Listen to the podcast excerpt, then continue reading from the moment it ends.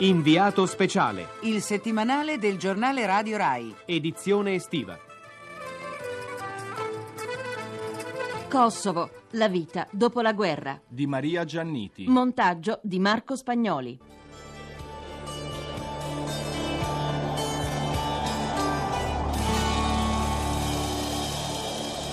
20 e 25 in diretta su Radio West, siamo noi, siamo la griglia, siamo il programma di punta, siamo i migliori e vogliamo salutare tutti coloro i quali ci stanno ascoltando, tutti coloro i quali sono in servizio, tutti coloro i quali stanno smontando dal servizio e si stanno andando a fare una doccia.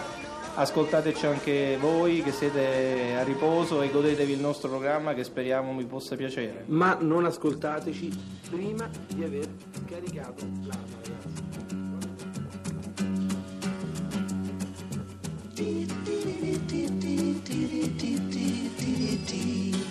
La radio è una passione che ho sempre coltivato.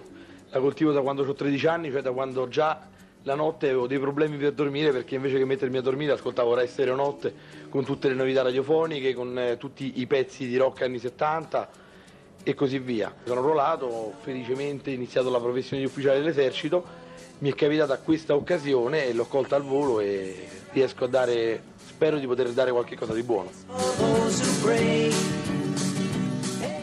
Massimo Carta è un capitano dell'esercito in missione in Kosovo. È a Pec dove si trova il comando del contingente italiano. Quasi ogni sera Massimo si trasforma in DJ per Radio West, la radio dei militari italiani.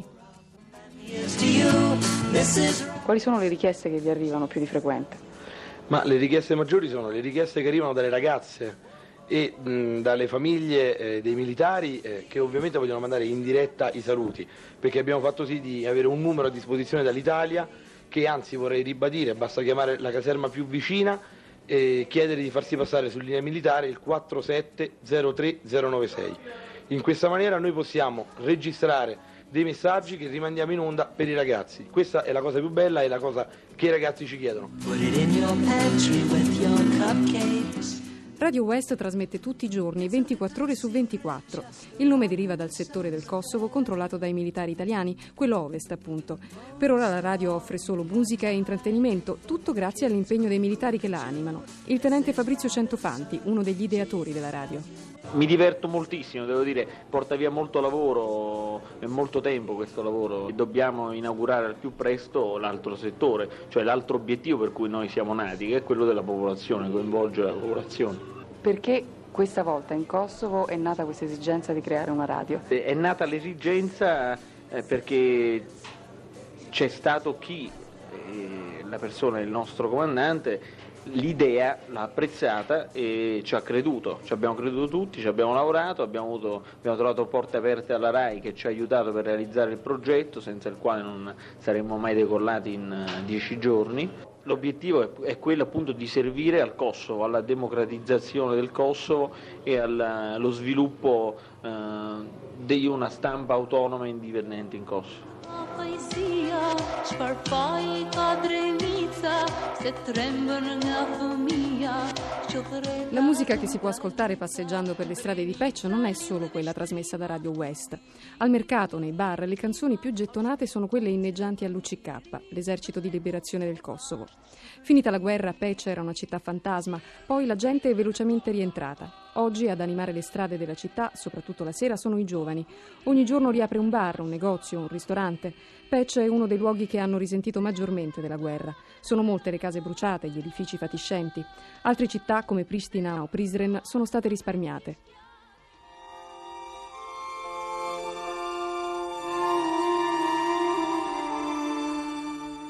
Usciti dalla città, la vita improvvisamente rallenta e si incomincia a incontrare solo distruzione. Inutile chiedere ai kosovari rientrati dopo due mesi di esilio forzato che cosa ne è stato delle loro case. Basta guardarsi intorno. In molti villaggi ci sono solo mura annerite di abitazioni mangiate dal fuoco. Accanto a questi scheletri spesso è sistemata una tenda fornita dall'Alto Commissariato ONU per i rifugiati, in quello che forse un tempo era il cortile o il giardino. Famiglie intere vivono così e per alcune l'inverno che è ormai alle porte sarà il secondo vissuto in queste condizioni. Ma la distruzione in Kosovo non è ovunque la stessa.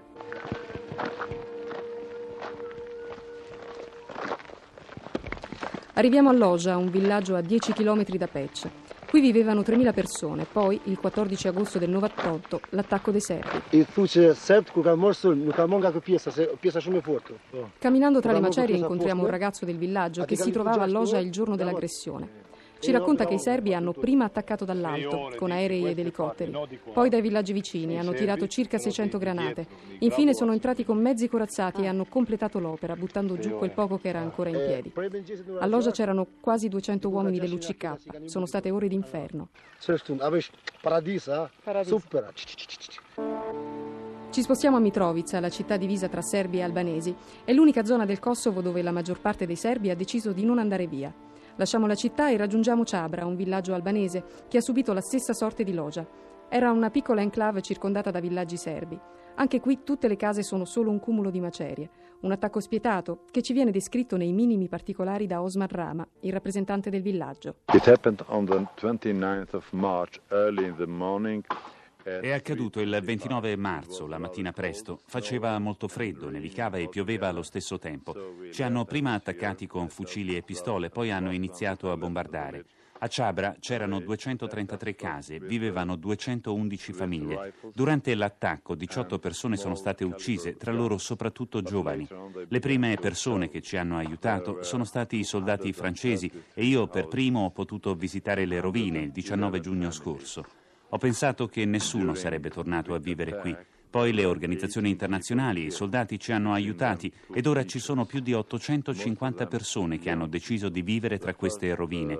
Un funzionario delle Nazioni Unite ha proposto di ricostruire un villaggio qui a Ciabra in memoria di quanto è accaduto in Kosovo. È molto interessante ma soprattutto molto importante. So it would be very interesting, really, and very important.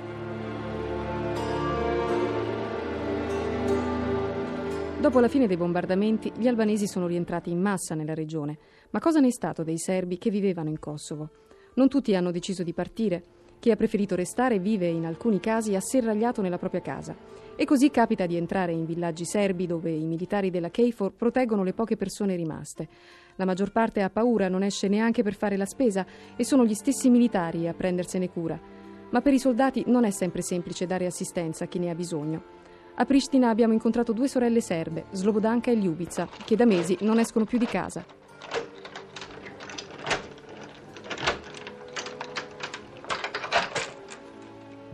La porta dell'appartamento non viene aperta quasi mai. Slobodanka e Ljubica vivono così, blindate, dopo aver subito più volte minacce da parte di albanesi che dicevano loro di partire. Ora hanno deciso di lasciare la città e di andare a Niš, in Serbia, dove già si trova il marito di Slobodanka insieme ai loro due figli. È la stessa Slobodanka a raccontarci i suoi mesi da reclusa. Ja sam od 28. juna È dal 28 di giugno, da quando sono stata cacciata dal mio posto di lavoro, che non esco più di casa per presidiare il mio appartamento. Ci sono in giro delle bande che cercano di occupare le case dei serbi. Io ero anestesista in chirurgia all'ospedale di Pristina. Ora devo andarmene da qui perché senza lavoro non ho di che vivere. Sono stati mesi duri, più volte degli albanesi hanno picchiato alla mia porta dicendomi di partire, di andare in Serbia. Io sono serba, ma sono nata qui in Kosovo e ho sempre vissuto a Pristina. Mia sorella vive con me da quando lo scorso luglio è stata picchiata ed è stata costretta a lasciare il suo appartamento. È molto difficile ora pensare al futuro. Qui c'è molta gente che ha perso tutto, la casa, il lavoro. No, non riesco ad immaginare come potrebbe essere il nostro futuro. nemaju gde da žive, šta može?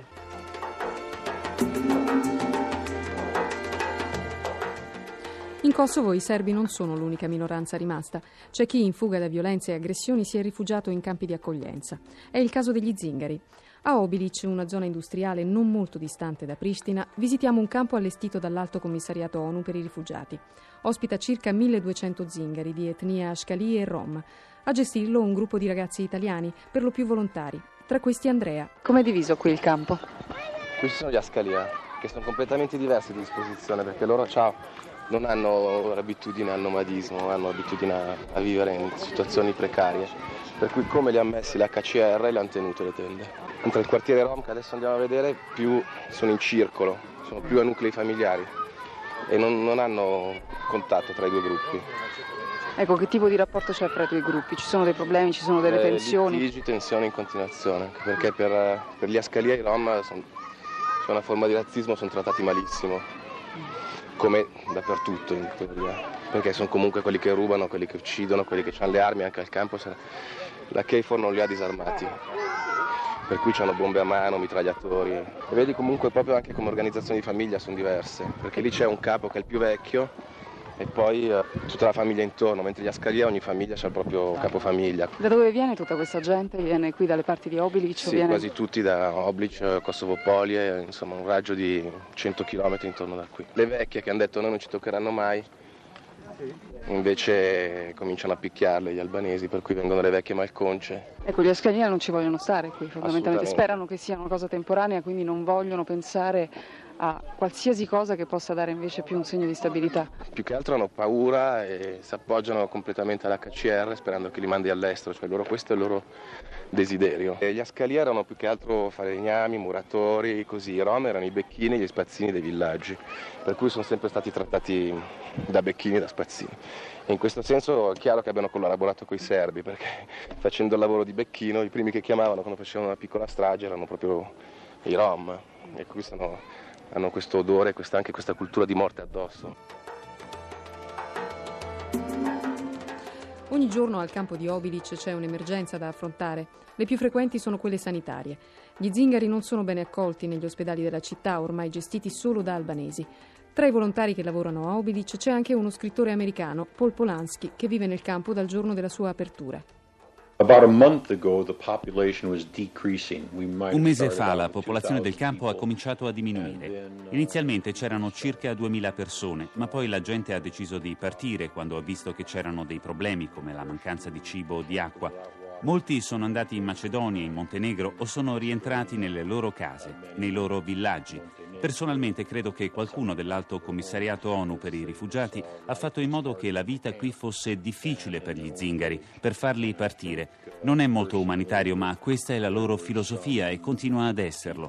Ora a settembre, il primo mese freddo, gli zingari che fino ad oggi hanno cercato di sopravvivere nelle loro case verranno qui non ricevono cibo, le organizzazioni internazionali li ignorano, preferiscono vivere male al campo piuttosto che morire di fame, credono che il campo possa essere la loro salvezza.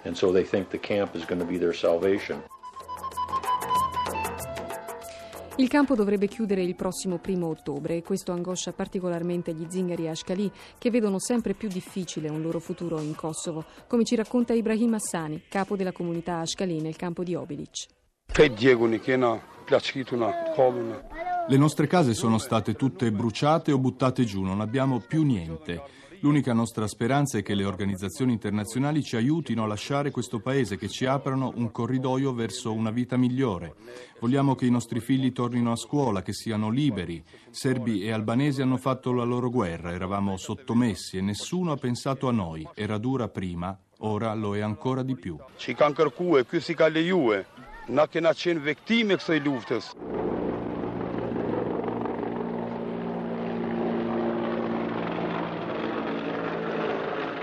Gli elicotteri della Nato sorvolano continuamente le città, soprattutto la sera.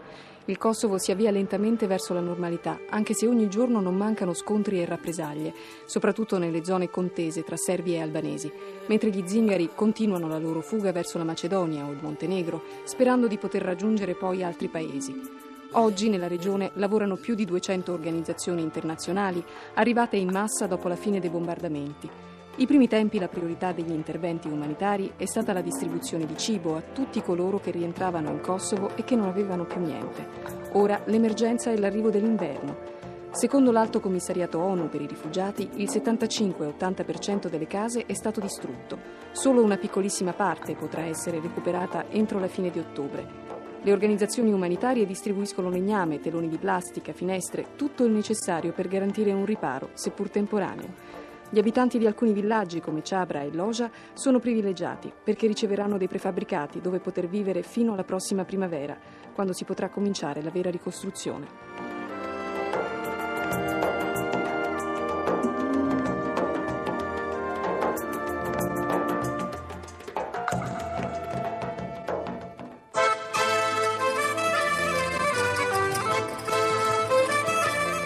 Abbiamo trasmesso Inviato speciale. Edizione estiva. Telefono 06 331 72749.